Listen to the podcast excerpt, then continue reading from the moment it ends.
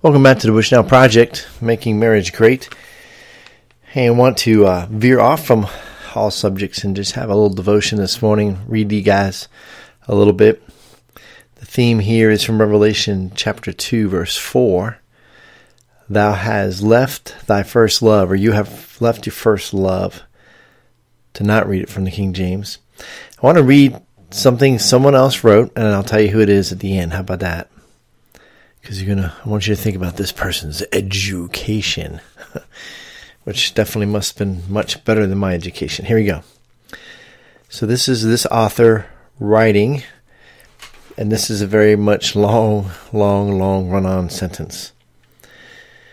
Ever to be remembered is that best and brightest of hours when first we saw the Lord, lost our burden, received the roll of promise rejoiced in the full salvation, and went on our way in peace. It was springtime in the soul. The winter was past. The mutterings of Sinai's thunders were hushed. The flashings of its lightnings were no more perceived. God was beheld as reconciled. The law threatened no vengeance. Justice demanded no punishment.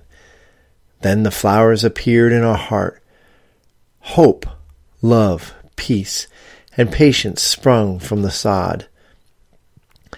The hyacinth of repentance, the snowdrop of pure holiness, the crocus of golden faith, the daffodil of early love, all decked the garden of the soul.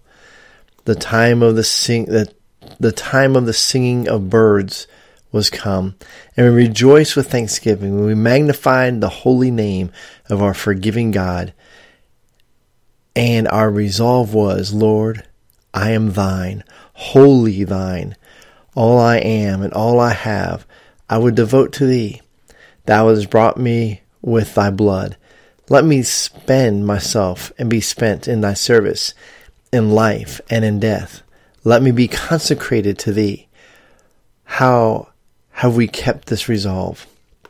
Our espoused love burn with a holy flame of the of devoutness to Jesus.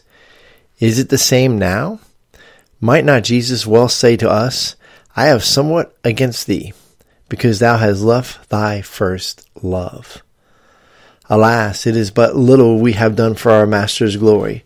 Our winter has lasted all too long. We are as cold as ice when we should feel a summer's glow and bloom with sacred flowers. We give to God penance when he deserves pounds, or pence rather, when he deserveth pounds, nay, deserveth our heart's blood, to be coined in the service of his church and of his truth. But shall we continue thus, O Lord, after thou hast so richly blessed us, shall we be ungrateful and become indifferent to thy good cause and work? Oh, quicken us that we may return to our first love and do our first works. Send us a general spring, O Sun of Righteousness. So the guy who wrote that barely completed high school. oh my goodness. Yes, he was in the 1800s and he became known as the Prince of Preachers and he wrote a devotion to his people. He felt that it was important that they have a devotion, and so he wrote one. And he wrote enough for them to have one every day, and then he wrote enough for them to have one in the morning and one in the evening. And so, what I hold in my hands now is morning and evening daily readings by C. H. Spurgeon. And I'm trying to see when it is given that he wrote this. Um, and it doesn't say. I'll have to do some research on that because it's saying it's it was on 1994, and I know that Spurgeon died in 1892. So somewhere before 1892, he had finished this work, although it was done in many parts. But let's be challenged, shall we, to continue to go after our first love, even on this. So we think about Valentine's Day and things like that. Our first love is Christ Jesus, our Lord, and with our spouses, we are one in Him. And so let's do that. Let's go for that. All right. God bless you guys. Hope you have a great day in the Lord.